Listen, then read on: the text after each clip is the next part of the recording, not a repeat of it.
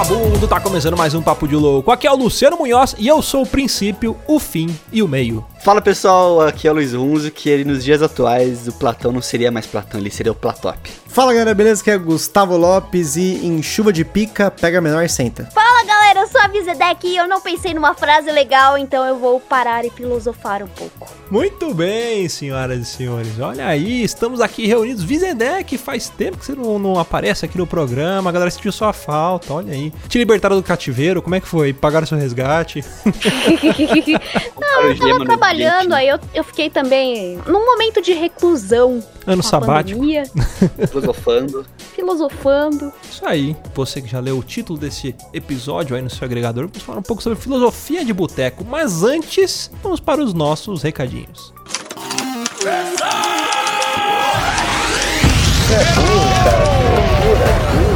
Você é burro. Você é burro. Que coisa absurda.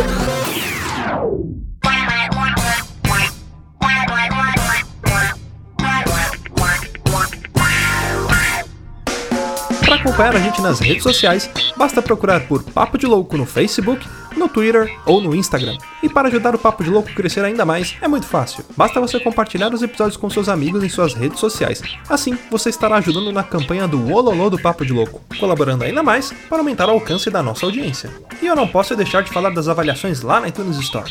Deixa lá suas 5 estrelinhas e um comentário bem bacana. Lembrando que as avaliações serão lidas neste quadro. E para o ouvinte que deseja nos ajudar financeiramente, você pode colaborar através do PicPay, do Padrim e de doações lá no PayPal. Qualquer contribuição é muito bem-vinda e dependendo da sua contribuição, você pode ganhar recompensas e brindes exclusivos do Papo de Louco. Para você que está chegando agora, lembre-se de assinar o nosso podcast. Ele é gratuito, está disponível lá no iTunes, Spotify e principais aplicativos desta mídia para smartphone. Além do podcast, para você que quiser conhecer o nosso conteúdo na íntegra e a nossa loja, entra lá no nosso site. Tá esperando o que, rapaz? Acesse lá, é papodelouco.com.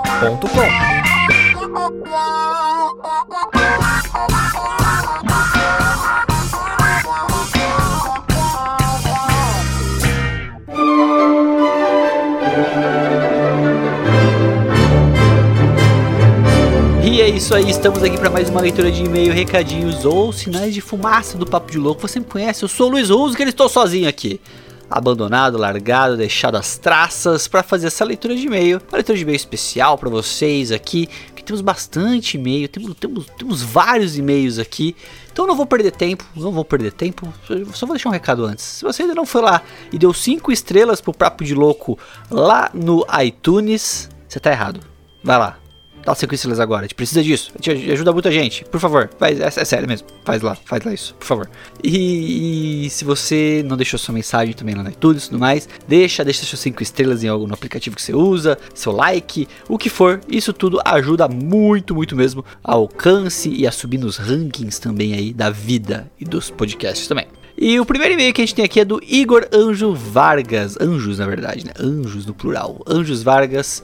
Ele manda aqui: Fala seus vagabundos, tudo certo? Seguinte, sobre o episódio 189, fiquei no mínimo apavorado, pois assisto gigantesca parte dos canais relatados é, nesse programa. De fato, esse loop de vídeo sem fim nos leva a hora de procrastinação, ócio e vagabundagem. Diante disso, seguem duas contribuições para tornar o dia dos senhores menos produtivo ainda. Assistam o canal Big Stack D Casting o cara derrete qualquer tipo de metal e faz lingote, ok, gostei, interessante. E também recomendo vídeos de speedrun, nos quais o computador fecha qualquer jogo de forma mais rápida possível, sem erros. Cara, eu sou viciado em vídeo de speedrun também. Eu gosto muito da speedrun do Doom, eu gosto muito de vídeo de speedrun do Mario 64, eu adoro essa porcaria também. Ele fala aqui que perde horas vendo os vídeos dos anos 90 sendo destruído pela inteligência artificial. Ah, tá, o canal chama Speedrun Taz, é um computador fazendo speedrun. Eu nunca conheci isso aí não, vou, vou, ver, vou ver, vou ver. Ele manda aqui, abraço hétero a todos vocês e continue com os drops. Gostei desse formato, até. Que bom que você gostou. Igor, porque também te gostou. Ajuda a gente a viver um pouquinho também. Porque gravar podcast de uma hora toda semana tava pesado. Os drops ajudam a gente a manter um conteúdo, fazer um negócio diferente, de comunicar com vocês de uma forma bacana. Espero que vocês estejam gostando realmente. Aqui agora a gente tem meio do Luciano Duarte. Ele manda: Fala loucos, me chamo Luciano Duarte, tenho 30 anos e sou de Belém. Eu gostaria de comentar sobre o cast 188 Jogos de Telemóveis. Depois que os smartphones se popularizaram e estão presentes nas nossas mãos na maioria das pessoas, o tempo que perdemos sentado no vaso sanitário aumentou de maneira exponencial, conforme estudos do Instituto Butantan. Mentira, é, ele não falou isso. Ele falou que realmente aumentou o tempo nosso na privada, onde é potencializado com a presença da rede Wi-Fi, tanto para jogos quanto para nossos queridos e amados jogos, também pela navegação nas redes sociais. Mas o que eu senti falta foi de vocês falarem dos joguinhos chamado Flappy Bird, que foi lançado em maio de 2013. Ah, esse daí fez um sucessinho considerável, né? Jogo que foi um fenômeno de download, começando pela China, depois Reino Unido, depois o resto da galera, vulgo mundo, né, também. E o desenvolvedor desse jogo foi um programador vietnamita que disse ter criado o jogo em menos de 3 dias. Sendo um mix de gráfico bosta, jogabilidade difícil, o jogo recebeu críticas por possuir o gráfico mais semelhante ao do Super Mario, devido aos tubos e tijolos também, né? Ele tem muita, muita similaridade. E também o desenvolvedor foi acusado de usar bots para causar seu repentino ganho de popularidade. Ficando desgostoso com toda a repercussão negativa, o mesmo resolveu remover o jogo das lojas, alegando não ser problemas legais e sim porque não aguentava mais a porrinhação. Porém, não é toda essa história que eu quero frisar, e sim que depois que esse jogo foi removido das lojas, apps, uma legião de fãs dele enlouqueceu e coisas absurdas como começaram a surgir, como gente anunciando no eBay um iPhone 5 vendido por 100 mil reais porque ele tinha o Flappy Bird instalado. Ok, é, tá? O pessoal tá meio maluco mesmo. Então, eu gostaria que vocês mandassem um abraço para o meu irmão Mário. Relaxa, que ele não faz nada atrás do armário, né? faz em cima da mesa, mentira. Que assim como eu também é ouvinte e fã do Papo de Louco. Ele falou, ele colocou aqui Papo de Louco, acho que foi de digitação, mas eu sou a favor de trocar o nome do podcast para Pablo de Louco. Eu ficaria muito feliz que eu sou um grande fã do Paulo da Rocha. Vamos lá. E muito obrigado aí pelo e-mail, é, Luciano, muito obrigado mesmo. Ficamos felizes de ver que você está co curtindo, acompanhando e gostando do Papo de Louco. Eu às vezes começo a falar que parecendo um radialista, isso me preocupa muito. Vamos pro próximo e-mail aqui, que é do Micael da Rosa Gonçalves. Será que ele é parente do Diogo Rosa? Descobriremos. E olá, me chamo Micael, 19 anos de Atibaia, São Paulo. É a primeira vez que eu escrevo para um podcast. Olha só, me sinto. Como está sendo sua primeira vez, Micael? Está sendo bom? Estamos sendo. Estamos ajudando você? Tá, tá, tá doendo? Quero saber. Me diz depois se você. Como foi sua primeira vez escrevendo um podcast? Eu quero dizer que achei muito foda o programa de vocês, conhecido através do Hangar 18. Olha lá, olha lá, Hangar 18, Zoucas. Ribas, mandando esse efusivo abraço pra vocês aí que vocês são foda. Eu tenho medo de ET, mas não tenho medo de falar que eu gosto do Lugar 18. Eu tô uma semana ouvindo todos os episódios de forma mais aleatória que o Gusta. Tinha parado de ouvir podcast, provavelmente escrevi errado. É...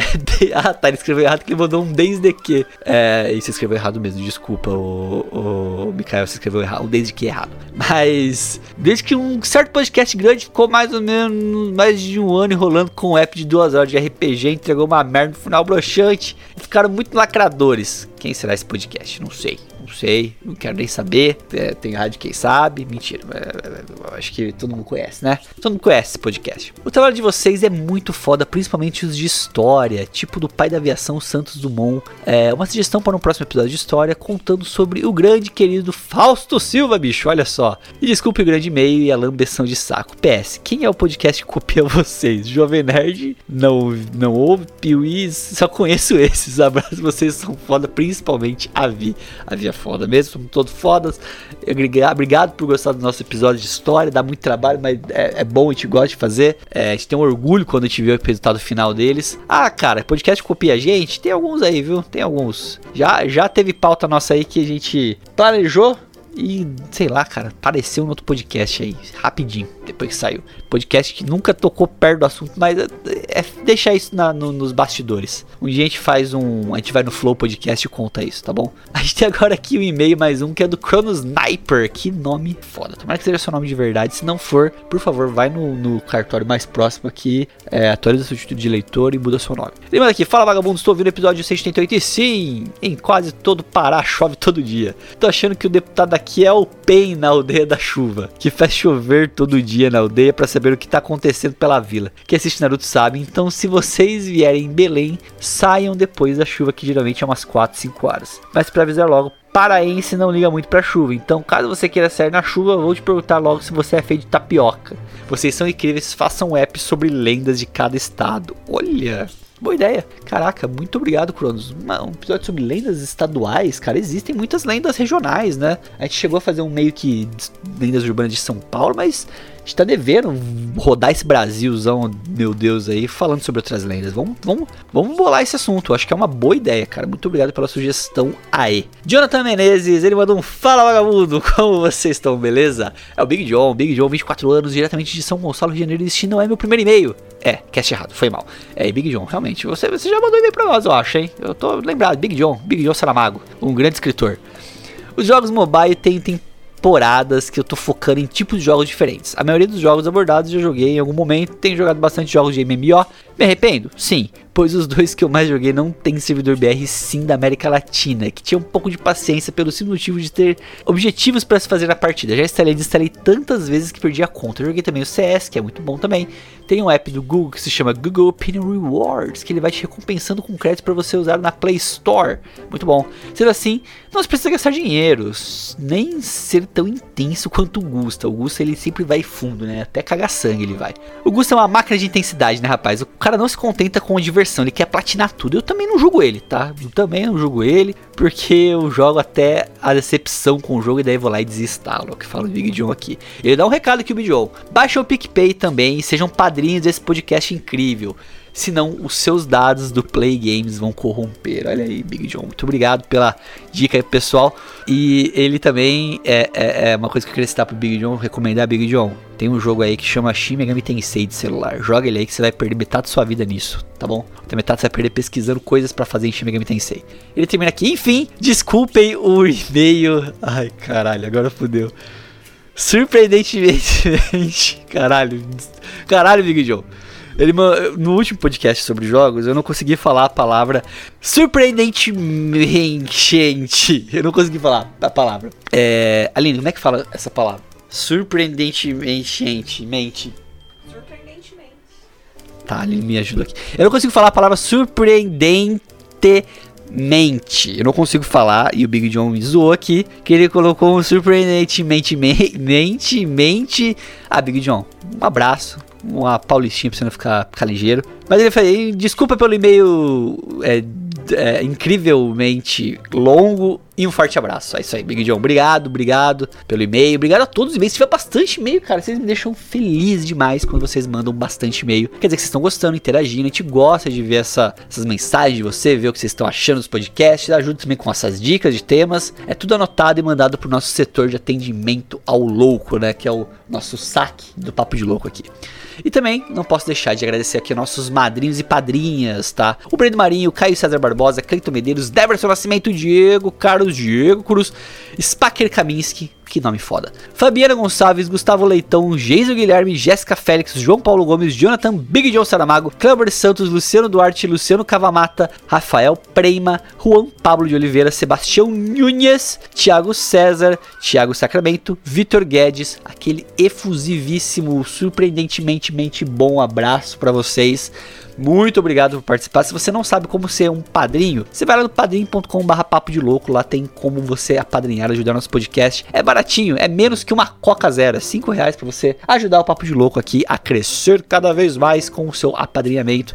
Ajuda a gente a pagar os equipamentos, ajuda a gente a pagar a estadia no site, ajuda a gente a planejar os novos podcasts que a gente quer fazer. O pessoal reclamou aqui do podcast né, de RPG do Jovem Nerd, que prometeu e não cumpriu. E eu falo para vocês, a gente tem um projeto aqui que tá engavetado, não vai para frente porque a gente precisa de tempo, precisa terceirizar algumas coisas. E quem sabe com o padrinhamento de vocês a gente bota no ar. E cara, vai ser algo nunca antes feito na podosfera brasileira, mundial, quiçá universal. Talvez o Ribas e os outros possam dizer melhor, mas quiçá universal, nunca antes feito. Então, Ajudem a gente aí que a gente vai botar esse projeto no ar, a gente vai fazer muitas coisas boas esse 2021 de meu Deus. É isso aí, tô sozinho, não tem ninguém para falar. Bora pro cast?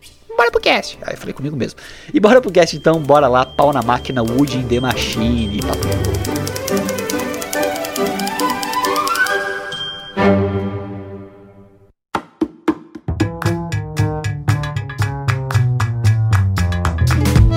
Que, antes de tudo, eu tenho uma pergunta pra fazer pra todos vocês. Quem aqui está alcoolizado? Ainda não. Ainda não, mas logo mais... Olha, eu não preciso.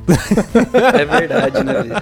Eu não consigo ficar, então não adianta. Minha, a- aqui eu fico alcoolizado de idiotice mesmo. A gente vai falar sobre mitos, sobre paradoxos, sobre várias coisas aqui da filosofia, né? aqueles dilemas que fazem a gente parar e pensar na vida. E um dos mitos que eu conheço, que é um mito da minha vida, e que o Gustavo acabou de dizer, e aí eu acabo de encontrar um irmão de mito, que é o mito de não ficar bêbado nunca. Não importa quanto Exato. você bebe, você não fica bêbado. E assim, na minha família ainda tem, assim, tem várias pessoas que têm esse gene maroto, mas eles chegam ao ponto de Gene fazer. maroto, Olha só, tá? É, O olha. médico fala assim mesmo. Ele fala assim: ah, você tem aquele gene maroto, é isso mesmo. Você foi diagno- diagnosticado com gene maroto. É tipo Aquele Jedi, né? Vocês têm uma parada no DNA. Pra você ter uma noção, meus tios, quando vão pra um churrasco, antes de começar o churrasco, eles tomam uma colher de azeite. Porque, segundo eles, isso impede que eles realmente ficam bêbados. E realmente isso é verdade, cara. Os caras, a gente vai nos churrascos, pelo menos ia, né? Há muitos anos, né? Que eu não frequento um churrasco de família, mas Quantos anos você tem, Gusta? eu tenho 31. Então faz 31 anos que você vai no churrasco de família. Antes de eu entrar na minha caverna aqui, eu ainda ia um pouco. Eles chegavam a comprar, tipo, barris de chopp, máquina, alugava a máquina e era o dia inteiro. E eu ficava falando, cacete, como é que esses caras conseguem? Até eu descobri que eu também não, eu, tipo, eu também consigo, né? Então, whatever, né? Deve ser alguma coisa, ou, ou um gênio, ou um mito, ou é um azeite, não sei. O mais perto que eu já cheguei de beber álcool foi beber, tipo, álcool, tipo assim, pra embebedar, foi beber um pote de. Sabe aquele líquido da azeitona? Acho que foi o mais perto. Que não tem álcool. Eu não bebo, né, cara? Eu não consigo beber. Você tem Então, um pra mim, coisa genético. né? É, é assim, eu bebo um, um- uma tacinha de vinho, já era, já tô bêbada, tipo, já tô dando PT. É um gene Já capotou o. Corsa, já. já, já capotei o Corsa, tô, tô loucona. Já era. Caraca. Eu sou muito fraca. Eu não consigo. Tem a minha mãe que não simplesmente não consegue beber porque não, não entra. Tipo, é igual colocar um, um quadrado no, espaço, no buraquinho círculo, não entra. Mas eu, eu consigo, só que eu fico bêbada muito fácil. Caramba, a, a Carol ficava com raiva de mim porque todo mundo vai beber, né? Uma cervejinha ali, toma só de golinho. E eu não costumo tomar de golinho, eu tomo a garrafa. Tipo, pra mim é igual refrigerante. Tipo, eu quero tomar, né? Eu tô com sede, tomo ali e tal, mas enfim, né? Nunca tive problemas com isso, mas a parte da filosofia de boteco aí já é outra história. Não precisa dessas coisas aí pra gente começar a viajar nas ideias. Ah, viajar nas ideias eu não preciso beber. Viajar nas ideias, vamos combinar que eu já viajo nas ideias naturalmente.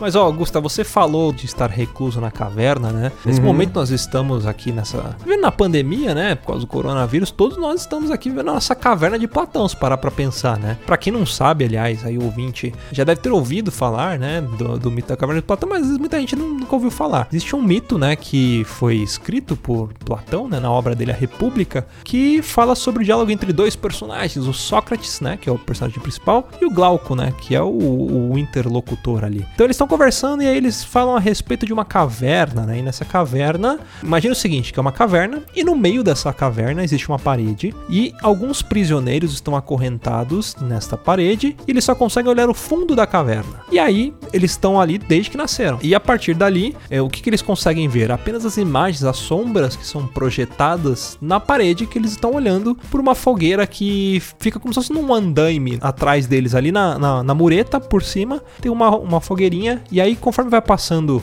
ah, sei lá, animais, pessoas, às vezes até alguém fingindo, né, fazendo sombras ali. Ó, Mauri Júnior. É, tipo a Mauri Júnior, assim, a galera passando ali, eles acham que aquilo é o mundo. E aí a grande filosofia neste conto é, tá no momento em que um dos presos ele é liberto, né? Ele é levado pra fora. Ele vê o mundo como que é. Então, tipo, você, ele sai da caverna, aquela luz da, da- do mundo real ofusca a vista dele. E aí ele tem duas opções. Ou ele vai viver a vida dele, né? E putz, isso aqui que é o mundo, né? Descobrir o que que é. Ou ele volta lá pra dentro e ele vai contar pra galera o que que ele viu. Gente, o mundo não é só essas sombras que tem na parede. O mundo é muito louco, velho. Eu vi uma árvore, eu vi um elefante, eu vi o passarinho, eu vi o Silvio Santos, eu vi a Pitwebo, eu vi uma galera lá fora. O problema é o cara sair e ver o BBB, aí tem que voltar, né? E aí a grande conclusão é essa, né? Esse dilema do mito da caverna de Platão, que todos nós temos a nossa, a nossa caverna, a nossa visão de mundo, né? E aí eu já queria até aproveitar e filosofar sobre este conto, né? No, no momento que o cara saiu, não sei se vocês perceberam que eles falam assim: ah, beleza, ele viu o mundo. Mas será que ele viu realmente o mundo? Ou será que ele viu parte do mundo e ele achou que aquilo era o mundo, né? E aí ele quis mostrar para as pessoas que estavam dentro da caverna parte do mundo dizendo que era o mundo. Ou seja, é uma caverna dentro da caverna. Caramba, isso foi um Inception, né? Era... É um Inception dentro da caverna de Platão. A pergunta que eu faço é: quem deu o nome de Glauco? Puta nome de vocalista do Aviões do Forró, velho. Não, Glauco é legal, porque tem um diretor de dublagem que se chama Glauco. É aí. Abraço, Inclusive, ele, ele dubla o Zoro. Ah, Caramba! ele Olha, é cara. mó diretor da hora. Ele, ele manja de japonês e tal. Caramba, Um mas você fez abraço. um, um Inception aí no negócio. Eu tava pensando em Matrix, porque quando eu aprendi sobre o que era o mito da caverna, o professor da, na aula de filosofia, porque a gente tinha, né, a escola de boy tem nessas porra, né? Gustavo acaba de assumir que era boy. Não, eu tinha bolsa de 80%, aí eu tinha que Não estudar interessa. com os boy. Era boy. Mas, enfim, 80% de 10 mil reais é bastante ainda. na, na minha época não tinha escola de 10 mil reais, não, mas agora que tem essas escolas de fresco aí que tem, custa 10 mil reais a mensalidade, mas enfim. Escola de fresco patrocine a gente, tá? Estamos abertos aí. E aí, ele usou o Matrix na época pra explicar o mito da caverna e, tipo, a minha cabeça explodiu. Eu falei, caramba, tipo, um filme, né, super pop na época, né? Porque era a palavra pop, não era top, né? Ele explicou a ideia do mito da caverna, né? Que é a ideia do mito da caverna aplicado no Matrix é que o Neo, ele vivia na caverna e aí, quando ele toma a pílula lá, ele sai da caverna, né? Então, ele começa a ver o que tá fora da caverna, seria fora de- daquela simulação do Matrix, né? É legal porque muitas vezes na nossa vida, a gente acaba se prendendo muito a uma coisa, fica anos às vezes em um determinado nicho, alguma coisa do tipo e acaba não vendo o que tem fora, né? Eu já eu tive muitos momentos de sair da caverna de Platão em vários hobbies que eu tenho, né? Por exemplo, música, eu sempre tive um gosto musical muito preso pelo que meu pai levava pra casa, né? Meu pai levava CDs que os amigos dele do trabalho copiavam, que a gente comprava pelo catálogo de CDs. E aí o dia que a gente colocou internet em casa, que a gente começou a descobrir músicas na internet, Você cara, achou o primeiro CD do Calypso aí que mudou sua vida. Aí que desandou. Quando ele achou que era o quero bonito, pronto.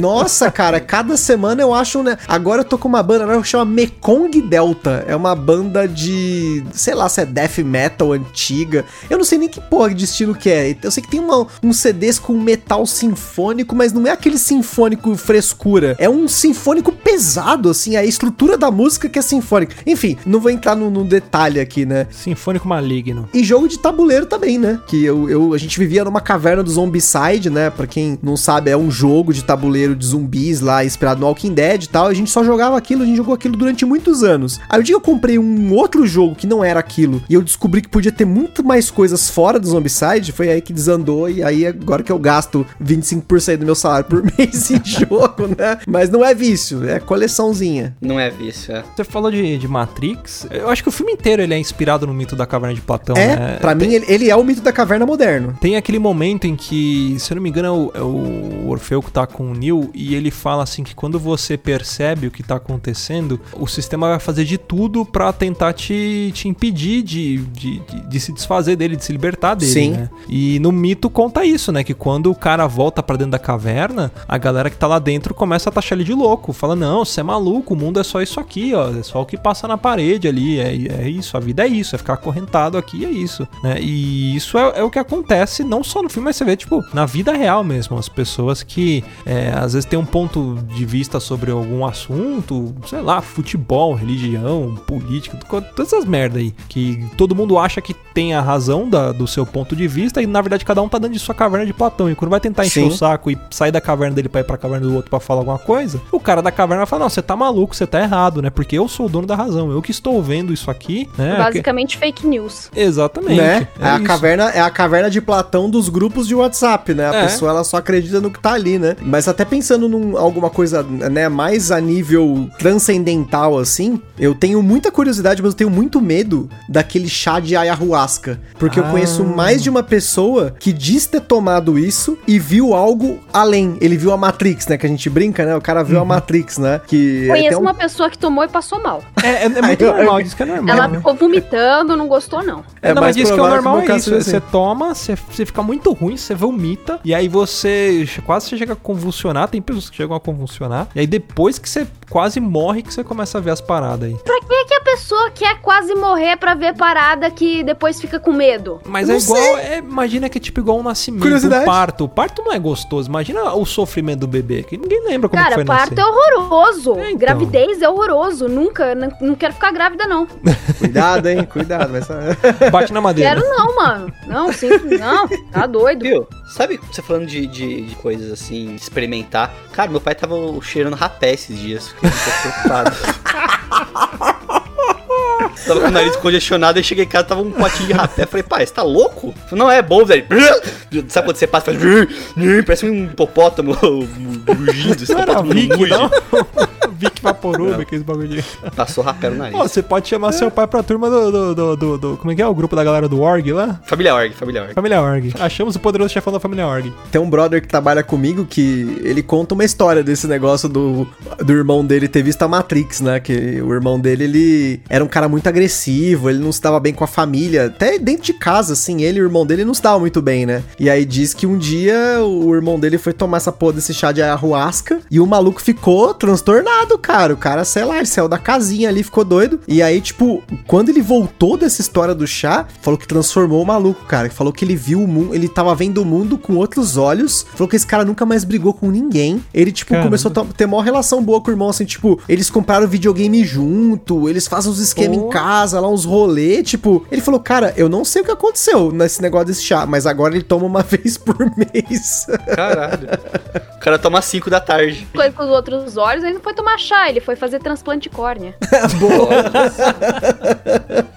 Ó, quer ver outra parada de, de, de- da caverna de Platão, que é muito comum ver na vida da gente? Quando a gente encontra pais e mães que acham que os bebês são gênios. Nossa, meu filho sabe assistir galinha pintadinha no iPhone? Gente, é um botão que ele tem que apertar. Você que é burro, que não percebe que é só um botão que a criança aperta e já cai na galinha pintadinha. Ai, mas Não, meu não é filho que é um ela cai na gênio. galinha pintadinha, ela cai no Elsa Gate, aqueles vídeo estranho da Elsa fazendo sexo com o Homem-Aranha. Nossa, que específico. Não, tem isso mesmo, pior que existe. Tem. Não, é, é- deu mó, mó treta no YouTube por causa disso. Tá no YouTube Kids. Tá. Lembra que tinha a parada da Momô também? Que as crianças ficavam vendo o vídeo e de repente aparecia a Momô lá. Era a Momô, né? Aquela mulher lá que, que era uma Aham. cara deformada. Momo, Momo, É. né? Mas é Ó, tacanho. mas- Aí você chega pro, pro pai de uma criança e fala: Meu, seu filho não é inteligente, o celular tem só um botão. Aí vai vir o bagulho da Matrix. Não, não, meu filho é inteligente sim. Você tem inveja do meu filho. Meu filho só vai apertar um único botão e colocar no YouTube. Eu quero ver a criança, sabe fazer o quê? Gra- programar um videocassete pra assistir Chaves. Aí eu falo que a criança é inteligente. Sim, O não, dia que isso a criança souber, é, o dia que ela souber Duvido programar um videocassete, eu falo que é inteligente. O Gusta mandou aí isso que eu ia falar. Eu duvido que você ia falar que programar um videocassete. Não, não, é- tomar- eu ia 14 falar- cabeças, isso mesmo. Não, eu ia falar o seguinte, que, assim, se o, ce- o celular, o celular, ele é um negócio que ele foi feito por uma criança usar e pra aquele idoso que já tá só o pó usar também. Então ele é feito à prova de idiotas. Então, se você acha que a sua criança, seu filho, é inteligente porque ele mexe no celular, você tá, na verdade, comparando ele ao idiota, porque qualquer pessoa, qualquer energúmeno tem que saber mexer no celular, senão ele não vai vender. O aparelho não vende. Agora, seu filho aprender um idioma novo, ele aprender a ler, ele, sei lá, é, qualquer habilidade diferente disso, aí pode ser, né? Que ele não Pô, seja ó. um mito, né? Eu vou, eu vou contar uma coisa que isso já não é caverna de Platão, e é sobre um bebê, sobre meu, meu, não bebê, vai, tem três anos. Já Meu foi bebê um sobrinho. dia. Todos, todos fomos É, já. todos né? nós somos bebê. Meu, meu sobrinho acabou de fazer três anos. Ele tem três anos e ele sabe ler, ele só não sabe escrever. Mas se você mostrar uma palavra pra ele, ele sabe ler português e inglês. Essa é a criança que tá indo pro caminho certo. Tipo, o abecedário, se você jogar as letrinhas bagunçadas na frente dele, ele coloca o abecedário na ordem. Então, tipo, isso é uma criança inteligente, não é uma criança que sabe apertar um botão no iPhone. Eu com 12 anos sabia ler figuras. Eu aprendi a ler com quatro anos, mas eu. Eu aprendi a ler por essa idade também. É, mas também não me acho melhor por isso ou pior. Muito pelo contrário, Não, porque é. eu leio do mesmo jeito, eu ainda tenho dificuldade pra ler, igual quando eu tinha 4 anos. Eu não acho melhor nem pior, muito pelo contrário. Me diga qual que é o contrário de não ser melhor ou pior. Estamos filosofando aqui, Luiz. Cara, Ó, mas, mas seria o BBB um mito da caverna também? Também, também. Cara, eu vou me inscrever pessoa- no Big Brother. Eu, eu voto pra você aí, Trave. Porque a pessoa que tá lá dentro, ela acha que ela tá bombando, velho. É. Não tá. Não tá. não sabe a realidade do mundo lá fora. É literalmente o da caverna. E seria Boninho o Platão? Fica essa Podia dúvida aí. ser. O cara que liberta o prisioneiro, né? Thiago É. Leifert é o, é o, é o cara que liberta o prisioneiro. E Não, o Boninho Thiago é Leifert Platão. podia ser o Mauri Júnior, que é o que passa do lado fora da caverna. Que eles enxergam. Cara, você falou de É. bebê, mas eu tenho uma teoria, essa é muito válida, hein? Isso eu não precisa de Platão. É a teoria que o bebê rouba sua alma. Vai tomar no seu Ah, cu se você for falar pô, dela de novo. estragou minha teoria de novo. Não é, você já contou essa merda. A eu achou que você era contar louco. de novo, eu, quero, eu tô Conta pra. Vi. Conta, não, conta pra Vi. Ah lá, ó, conta a Vi pra não Vi. contou. Vi, Conta vou pra contar. E pra aí a você, Vi vai opinar o que, que ela acha. Vi, é o Não, seguinte, O, o Gustavo é louco, só isso. presta atenção. Quando você encontrar um bebê, presta atenção que ele tá sempre olhando no fundo do seu olho ou no fundo do olho de alguém. Por que, que você acha que o bebê tá fazendo isso? Porque ele tá roubando a porra da tua alma pra se alimentar. É só assim que o bebê evolui. Porque o bebê, você pode ver como que o bebê aprende do nada as paradas. Ele não aprende, ele suga de você. Então, se um bebê fizer contato visual com você, desvia o olho, porque ele tá roubando a tua alma, você vai ficar burra. Ô, Gustavo, você fez isso com alguém então, porque você já foi um bebê. Ah, mas eu não quero ter a minha roubada. Minha mãe fala até hoje isso. Ela fala que a gente roubou a inteligência dela. Meu pai tira rapé por quê que vocês acham? Pode ver, a gente rouba tanto a, a- a dos pais também, né? Que é engraçado como tem uma curva do pai, ele vai ficando velho, ele vai virando criança de novo, né? Vai fazendo birra, vai ficando. É engraçado, o idoso, ele vai voltando pro estágio criança dele. Por quê? Porque a alma dele já foi roubada lá atrás. Chega uma hora que gastou tudo, acabou. Agora, Vi, com essa história, de uma nota de 0 a 10. Sendo 0 normal e 10 lesadinho ouro preto. Quanto que você acha que é essa história do Gustavo? Ah, eu acho que é um 6. Seis. Ah, então tá bom aí, ó. Tá tranquilo. Tranquilo, eu não, não é grande coisa, não. Não é tão lesado. Não, Tem, tem é- um porquê, porque bebês são parasitas mesmo, são. Aí, ó, tá vendo? Suga anticorpo da mãe. Olha como pode o bagulho fazer isso. Suga cálcio, suga tudo. Exato. Suga as tetas da mãe. O bicho fica doente pelo, pelo cordão umbilical. Você é louco? Gusta, você é louco. Eu sou tranquilo. Eu sou, Eu eu sou esclarecido. Eu sou esclarecido. Eu saí Você da só- caverna. Eu saí da Você, caverna. você tomou chá de ayahuasca, essa porra. aí, Ainda é não. Ainda o não. Gusta saiu da caverna e nós estamos tentando trazer ele de volta pra caverna. É, estamos tentando enfiar essa bosta na caverna. Saiu da casinha, né? Na verdade, eu tô, na, eu tô na caverna, né? Porque desde que a pandemia começou, eu praticamente não saio de casa e eu fico feliz por isso, né? Agradeço aí, senhor Covid. Obrigado. Você já não saía de casa antes. Eu, então, exato, não, não tá, assim, na verdade só tá justificando agora, né? Não, Ah, tá Então pandemia, não posso libera as pessoas, deixa todo mundo sair na rua, deixa voltar o, o, o, o, swing, deixa voltar as coisas, velho. Você Swing. percebeu que você acabou com o swing por causa dessa pandemia? Você Eu tá enaltecendo isso? Eu não fiz nada, que eu não comi nada de esquisito por aí, né? Então, tô Pera aí, tranquilo pera também. aí. Você fala que não, não comeu, mas porque a gente não viu. Isso não necessariamente significa que você não fez. Ó, a última coisa esquisita que eu comi foi carne de cervo, mas aí não é bicho exótico. É bicho Aí. que você caça e come. Todo bicho você matar, você pode comer, mas tudo bem. É... Mas por que que eu falei isso? Vocês lembram do, do- da alegoria do gato de Schrödinger? Que a É o gato viu... que tá vivo e morto ao mesmo tempo. Exatamente. Gato de escroto. É, o gato de escroto. É, que é o gato que está vivo ou está morto ao mesmo tempo, né? Não a gente conhe- teve um carnaval de Schrödinger. Verdade. Aconteceu, mas não aconteceu.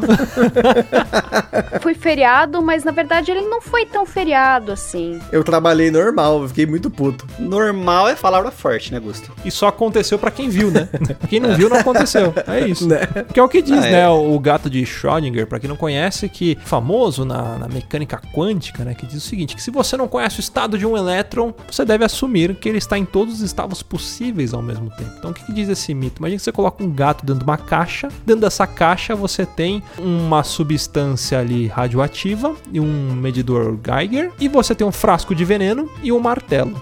Aí o que, que significa? Se o gato está dentro da caixa, você não consegue ver o que está acontecendo ali dentro. Então você não sabe se ah, o medidor Geiger vai acusar que aquela substância radio- radioativa está vazando do frasco, né? Se ela vazar, o medidor vai apitar e aí ele vai acionar o martelo que vai quebrar o, o frasco de veneno e matar o gato. Só que se, se a substância radioativa não vazar, o, medidor não toca, não mexe no martelo e não quebra o, o vidro, portanto o gato ainda está vivo, né? Ou seja, se você não mas abrir a pode ser que o ar dentro do negócio tenha acabado, e aí o gato Hum. morre, tudo isso. Sim, sim. Mas imagina o seguinte, o que que diz, né, esse- essa teoria aí do gato de Schrödinger, que quem é o responsável por matar o gato ou manter o gato vivo é a pessoa que está observando. Porque se ela não observa, você tem que assumir, né, como diz na, na, na mecânica quântica, que existem todos os estados possíveis ao mesmo tempo. Ou seja, o gato está vivo e está morto ao mesmo tempo. Se ela não observa, você não pode presumir que ele morreu ou que ele viveu. E digo mais, como você tem que assumir que ele tá em todos os estados possíveis, esse gato pode ser mineiro, pode ser paulista, Pode. pode, ser baiano, pode ser de qualquer estado.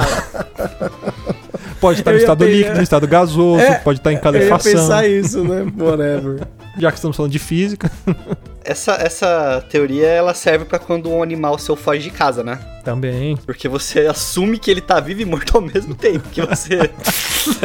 Isso é Paga- verdade, hein? é verdade. Você vai, tipo, ver se não tá em nenhum, nenhum canil, sei lá. no- Você bota cartaz na rua, mas ao mesmo tempo você fica naquele cagado. Você fala, caraca, se aconteceu alguma coisa com o meu animal? E você sabe que tem uma teoria do Einstein que é muito parecida, que ele usava uma. Só que com barril de pólvora em vez de frasco de veneno, não sei o quê. Ele falava que tinha um, um pavio é, instável, né? Que ele podia explodir a- o barril de pólvora ou não. E eu sabia uma outra teoria dessa, só que era com laranjas, mas agora eu não tô lembrando. Não, laranjas a gente tem no YouTube, laranja irritante. Grande classe. Apple! Apple!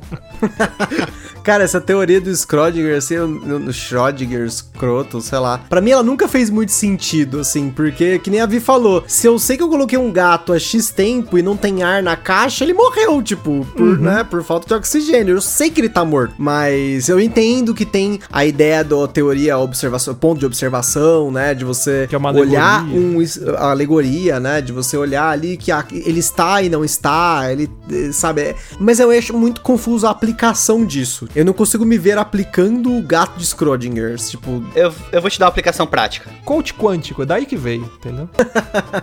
Ó, aplicação prática, Gusta. Você foi lá, guardou pratos no, sua, na sua, no seu armário da cozinha. E por algum motivo o prato ficou meio tortinho e o prato ele encostou na porta da- do armário. Quando você abrir, esse prato vai quebrar. Só que o prato não tá quebrado, mas ele tá quebrado ao mesmo tempo. Porque você não tem o que fazer. Você não tem opção. É tipo Se sinuca. você abrir o prato quebra, é tipo, se correr o bicho pega e se ficar o bicho come, é tipo isso. Esse, esse é a versão brasileira do, do, do gato de Schrödinger. Ah, é, aí já melhorou, hein? É igual o Michael Scott fala, me explique como se fosse uma criança de 5 anos, né? É. Não que eu não tenha entendido, mas me explica de novo. Mas. é como diria Michael Scott, me explica pra eles, porque eu entendi completamente o que você tá falando. Mas é isso, cara. Então, é, uma aplicação prática é essa. Você tá com o prato encostado na porta do armário. Quando você abrir o armário, o prato cai e quebra. Mas o prato não tá quebrado ainda. Mas ele tá quebrado já. Porque se você abrir, ele quebrou. E você não vai. Você vai abrir um dia esse momento. Esse prato. É. Entendeu? E se você não abrir, outra pessoa vai abrir. E aquela pessoa vai ser a responsável por quebrar ou não o prato. Porque se ela não abrir, ela não vai quebrar. Mas se ela abrir, ela vai quebrar. Então, esse é o Caramba. prato de Schrödinger. É o prato de Schrödinger, que é muito melhor. Ou a gente pode usar também o comparativo do baianinho de Mauá de Schrödinger, né? Que isso acontece muito na sinuca. É o baianinho de Mauá de Schrödinger, que é quando você tá jogando sinuca no boteco, né? E você tá apostando ali, e aí, tipo, se você ganhar, o dono da boca te mata. Se você perder, você perde muita grana. Então você, você fica naquela, pô, perco muito, muita grana, ganho aqui, né? Aí, tipo, você fica nesse dilema também. Então você está vivo e morto ao mesmo tempo. É o Fiuk no BBB. Tá vivo e morto ao É mesmo o que tempo. aconteceu no Reddit e na, na, na Bolsa de Valores esses tempos, né? Foi, foi com a Play. Como é que é? Play, como é que é o nome do negócio lá? GameStop? GameStop. é. GameStop. Foi um gato de Quebrado e Schrödinger. não tá ao mesmo tempo. É.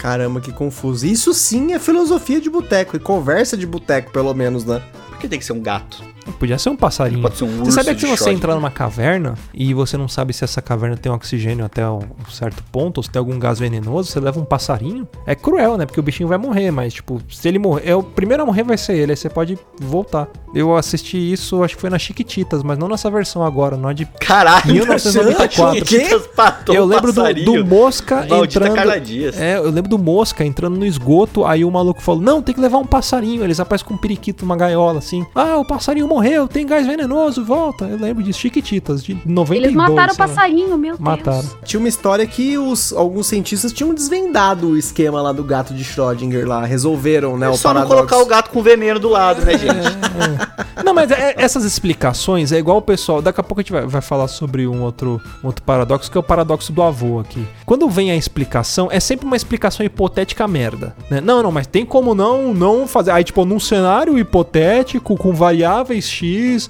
Ah, aí é Deus Ex Machina, mano. Aí não É dá. tipo que nem- o final dos livros do Stephen King, né? É, Aquelas merda de é. final. Não, não, não tem como. Mesma coisa que você jogar, você fala assim, ó, se eu jogar uma moeda pro, pro alto, vai cair cara ou coroa? Não, não, mas se você jogar a de pé. moeda, vamos supor que ela está no vácuo e que não existe gravidade, ela não vai cair. Tipo, porra, vai pra puta que pariu, né, meu? Não sei que esse pessoal tira diploma. Tinha que ser proibido a gente assim entrar na faculdade. Eles são inteligentes demais. Mas tem um outro que a gente tava comentando antes aqui do cast, até pra. Quando a gente foi escolher as idiotices, as maluquices, né? as- Pra gente conversar aqui, teve um que, pra mim, assim, é, é aquele que é, é um negócio que é difícil até de explicar, mas é simples de explicar ao mesmo tempo. Olha só, é um dilema do trem, né? Acho que o Luciano Ah. pode elucidar melhor aí o que, que é o dilema do trem. Seguinte, imagina que você está num trem e nesse trem você é o maquinista. Pode ser um aerotrem? Pode ser o aerotrem. Imagina que você é o Levi Fidelix. Você Ok. está ali no aerotrem. Aparelho Me chegar escritor, melhor. não reproduz. E aí imagina que você tá nesse trilho, né? Ah, Você está lá pilotando, todo serelepe, faceiro, né? Feliz da vida, quando você avista logo à frente uma bifurcação. Só que do seu lado direito, que é o sentido em que o trem normalmente iria, existem cinco pessoas amarradas ao trilho. E ao lado esquerdo, existe uma outra pessoa, que é o cara que amarrou as outras cinco pessoas. E aí é que tá, você tem o poder de opção A, não fazer nada e passar por cima das cinco pessoas, ou opção B, puxar a alavanca que faz o trem mudar de, de, de trilho e ir pra pista da esquerda e matar o cara que está, ou que foi responsável. Na verdade, você não sabe se ele é o responsável ou não por amarrar as outras pessoas, mas ele tá ali Amarradinho do preto. observando o amarradinho ouro preto ali, a galera que tá amarrada, né? E aí este é o dilema, o que, que vocês fariam, né? Eu conheço ele de outro jeito, na verdade não é o responsável, eu conheço como alguém que você ama muito. Isso, aí tem as variações, que aí, por exemplo, tem uma outra variação que é o seguinte, essa é politicamente incorreta. Imagina que em vez de você estar dentro do trem, você tá numa passarela, você tá em cima da passarela, junto com o seu amigo, um, seu- um amigo muito gordo, muito obeso, e aí você avista o trem vindo em alta velocidade e no trilho as mesmas cinco pessoas que não tem nada o que fazer, elas gostam de ficar amarrado no trem, no, no trilho do trem. Você tem duas opções, não fazer nada e o trem vai passar por cima das cinco pessoas, ou você vai pegar essa pessoa extremamente obesa e jogar na frente do trem e ela vai conseguir capotar o trem, só que ela vai morrer. Porra. Aí muda, muda um pouco. Geralmente as pessoas que falam assim: "Ah, eu puxaria a alavanca porque aí eu salvaria cinco pessoas, morreria uma pessoa, mas eu salvaria cinco pessoas". Só que você só puxou uma alavanca. Quando você muda e fala assim: "Olha, você tem que jogar uma pessoa", as pessoas ficam: "Puta, eu não vou empurrar um, um inocente pra matar ele pra salvar outras cinco pessoas que já estariam condenadas", entendeu? E aí Tem a opção de fazer drift? tem, se você for o Vin. Diesel, tem. Vamos matar todos, é mais- é melhor. Tem, não tem dilema. E aí tem, tem outra variante que é, imagina que essa pessoa, em vez de ser um desconhecido muito obeso que poderia capotar o trem, é uma pessoa que você conhece, uma pessoa muito amada sua, né? Que teria essa oportunidade de ela capotar o trem ou matar as outras pessoas. Aí, tipo, às vezes você pensa, tem gente que fala, ah, eu puxaria a alavanca pra matar uma só. Então, tipo, ah, beleza, eu empurraria o- a pessoa gorda pra capotar o trem. Ah, mas eu não empurraria se fosse um irmão, uma mãe, um filho, né? Eu vou, eu vou dar nome pras coisas aqui. Tem bons nomes aqui pra te dar andamento nessa história. Esse aqui tá amarrado no trilho: o Tadeu Melo, Dedé Santana, Marcelo Augusto, Jacaré e a Deb. Puta, fudeu. E quem amarrou foi o Renato Aragão. O que, que você faz? Aí, eu acho que aí fica mais fácil a gente poder Ah, mas aí não tem dilema, né? A gente só joga o Renato Aragão lá na- no trilho e acabou. Com certeza, aí ele vai ver o pão eu, no eu, céu. eu abraçaria o Renato Aragão, correria pro mesmo trilho que tá todo mundo e morreria junto, porque não tem sentido viver no mundo sem o jacaré. Não, sem jacaré não dá. Cara, é engraçado, porque pra mim, eu não faria nada. Doutor Renato, É, doutor Renan. O doutor Renato não. Eu, eu mataria ele. Pra mim, todas as hipóteses eu não faria nada a menos que fosse uma pessoa que eu conheço. Aí eu não sei, depende da pessoa, né? Se eu vou puxar a alavanca ou não. É, então, isso depende muito, né? Quando você pensa assim, ah, são pessoas desconhecidas, você pensa o seguinte, ah, beleza, eu vou matar o mínimo de gente possível, né? Então você só puxa a alavanca, porque você é como se você fosse um terceiro, né? Quem vai matar é o trem, não eu. Agora, quando você tem que empurrar a pessoa, você já, opa, não sei se eu empurraria, porque na verdade sou eu que vou estar matando uma pessoa. E quando é uma pessoa querida, você fala, não, que morra as outras cinco, eu quero salvar a pessoa que é o meu ente querido. Mas eu, eu gostei desses nomes que o Luiz falou, do, do jacaré de Santana. Aliás, eu tenho até uma pergunta pra você. Sabe qual que é a diferença entre o jacaré e o orangotango? Bastante. Desculpa, a diferença não, a semelhança. tipo, A semelhança. Agora você Isso, fudeu né? nós. Agora não sei. né, semelhança. Qual que é a semelhança? A semelhança é que o jacaré dança axé no tchan e o orangotango. Ah, não! Ai, meu Deus. Ai, Carlos Alberto. Casa Alberto. Mas assim, pensando do ponto de vista legal, se as seis pessoas, as cinco de um lado e a uma do outro, fossem pra mim 100% desconhecidas, eu não mexeria na alavanca. Eu não mudaria o, o destino do negócio. Não importa se vai deixar de salvar ou se vai salvar, porque no fim das contas, se você puxa a alavanca, é um Você é homicídio responsável. doloso. Você É. matou a, pessoa. Não importa se você salvou as outras assim, você matou a uma. Assim, do ponto de vista legal. Agora, se for uma pessoa conhecida que você vai salvar, aí tem como você justificar depois, né? Então. Não, mas, mas imagina o seguinte, tipo, por exemplo, um médico. O médico ele não pode omitir socorro, entendeu? Imagina que você tá numa situação em que você não pode omitir socorro. Você é obrigado sim. a fazer algo. Então, se você matar uma, você vai Puta. ser responsável. Se você matar cinco, você também vai ser responsabilizado. Existe um mangá e um anime que se chama Monster. E agora eu estou pensando e tem um dilema do trem no Monster. Ai, ai. Tem, porque o cara chega ao prefeito da cidade. O cara é um neurocirurgião na história, né? E chega o prefeito da cidade e uma criança. O prefeito, o pessoal fala, você tem que salvar o prefeito. O prefeito é o prefeito e o prefeito é feito.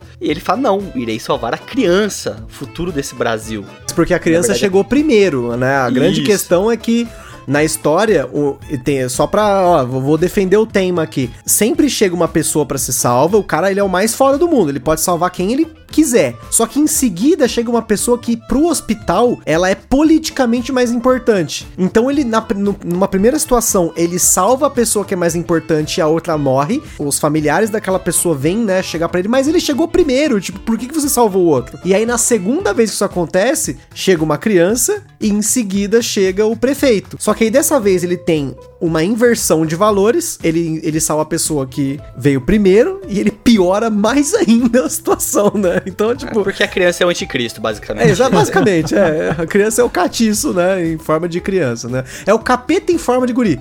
Mas nesse caso especificamente do trem, assim, eu não fiz o pacto lá do- do- dos médicos lá, nem nada, da saúde lá, Carol sabe qual que é lá, eu não sei qual que é, que é esse negócio de você sempre salvar. Tanto que, por exemplo, ontem tava, tipo, Carol tava atrasada pra chegar em casa, tinha mó rolê, ela viu uma pessoa na- ali na rodovia jogada no chão, ela parou o carro sem pensar, tipo, ela não refletiu, tipo, será que essa pessoa pode ser um bandido que tá fingindo que tá caindo? Não, não. Ela parou o carro pra tentar salvar o cara. E ela já fez isso mais de uma vez, inclusive. Tipo, tá acontecendo um acidente, ela vê um monte de gente em volta, ela para o carro e vai salvar a pessoa, né? Tipo Teve caso que Superman. deu- Arranca a camiseta, tá com o uniforme por baixo e vai salvar o mundo.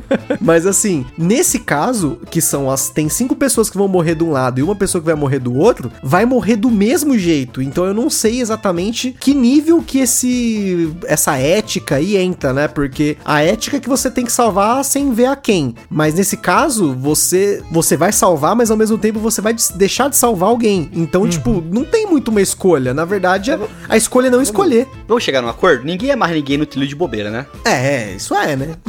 É, já vimos no pica-pau, ninguém amarra o outro no trilho de bobeira. Isso aí, até alguém, tem, alguém fez alguma coisa ali, não é possível. Tá devendo pra agiota, essas coisas, né? Alguém queria Nome se divertir só, né? Tipo, É. o Inclusive, inclusive, tem, inclusive tem um jogo de tabuleiro agora que é sobre isso, né, Gustavo? Tem, tem. Como que é o nome? Você me falou É esses o dias. Dilema Trials do by trem. Trail, não é? Trial, Trial by Trolling. Trial by É Trolling. um jogo daquela Cyanide Happiness, sabe? Que o jogo são dois times e cada time vai colocando uma pessoa no trilho. Ganha quem, tipo, na escolha total de todo mundo ali, morrer menos gente no trilho seu, entendeu? Tipo, você tem que Você pode convencer, colocar- né? Tipo, a galera. Convencer a pessoa a não passar pelo seu trilho. Então, tipo, eu coloco a Abby no meu trilho, tipo, a pessoa vai lá e coloca, sei lá, aí, sei lá, a torcida do Flamengo. Tem que convencer Chiquinho Scarpa. pra matar a Abby em vez de matar a torcida do Flamengo. É mais ou menos isso. Raul né? Gil, Raul Gil, eu salvaria ele, eu gosto dele. A Abby também. Pra quem você salva no trilho?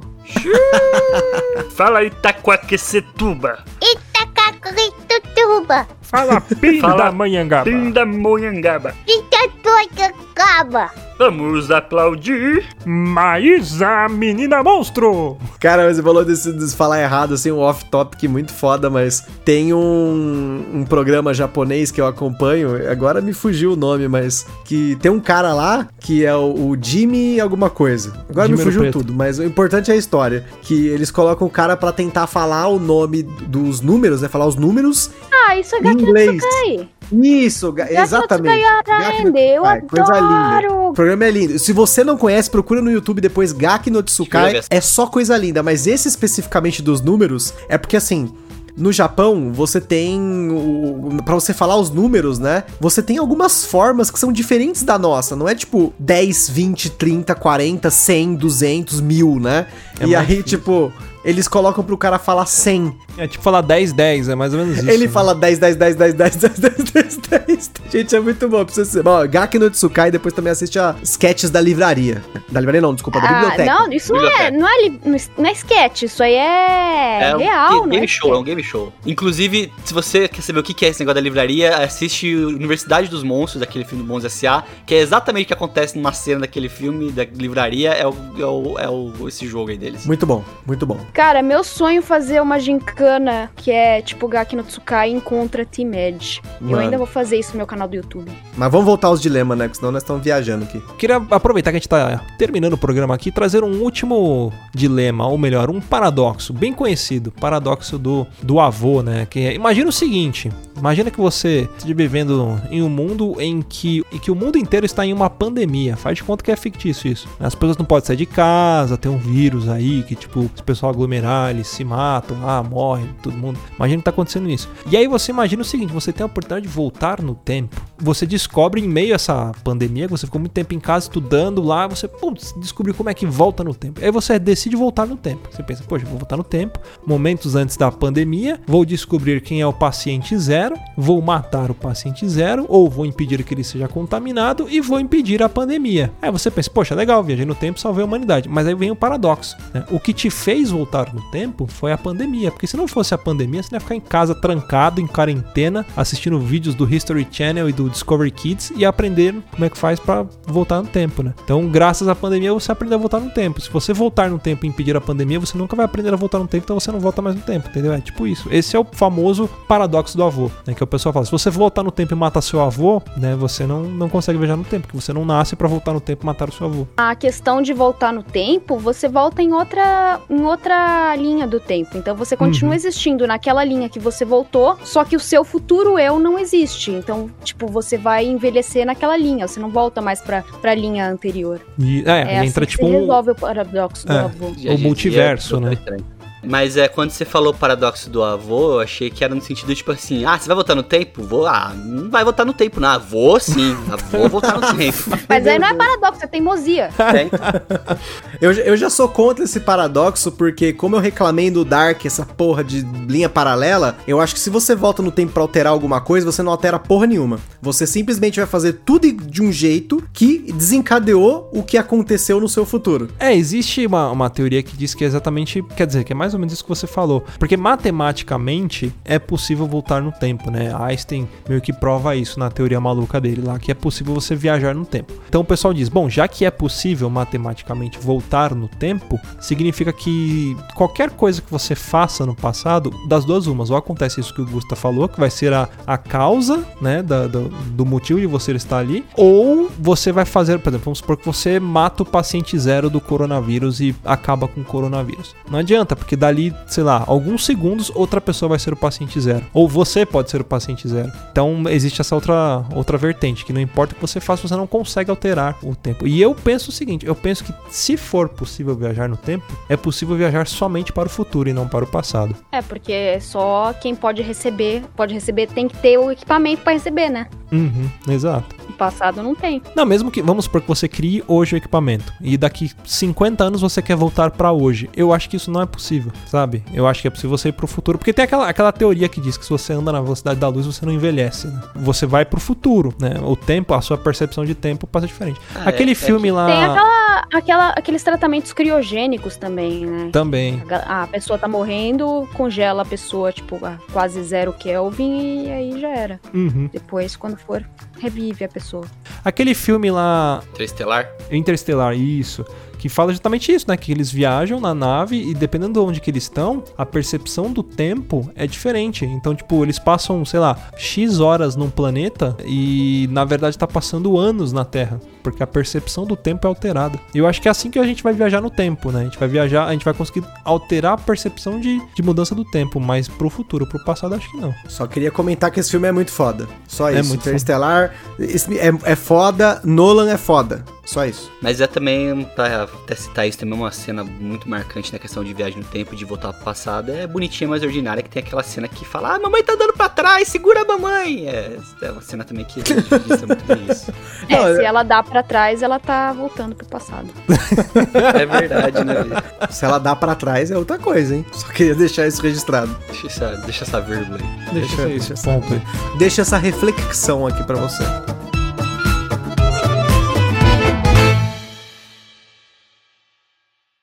Quer ouvir mais? Acesse papodelouco.com ou assine o nosso podcast.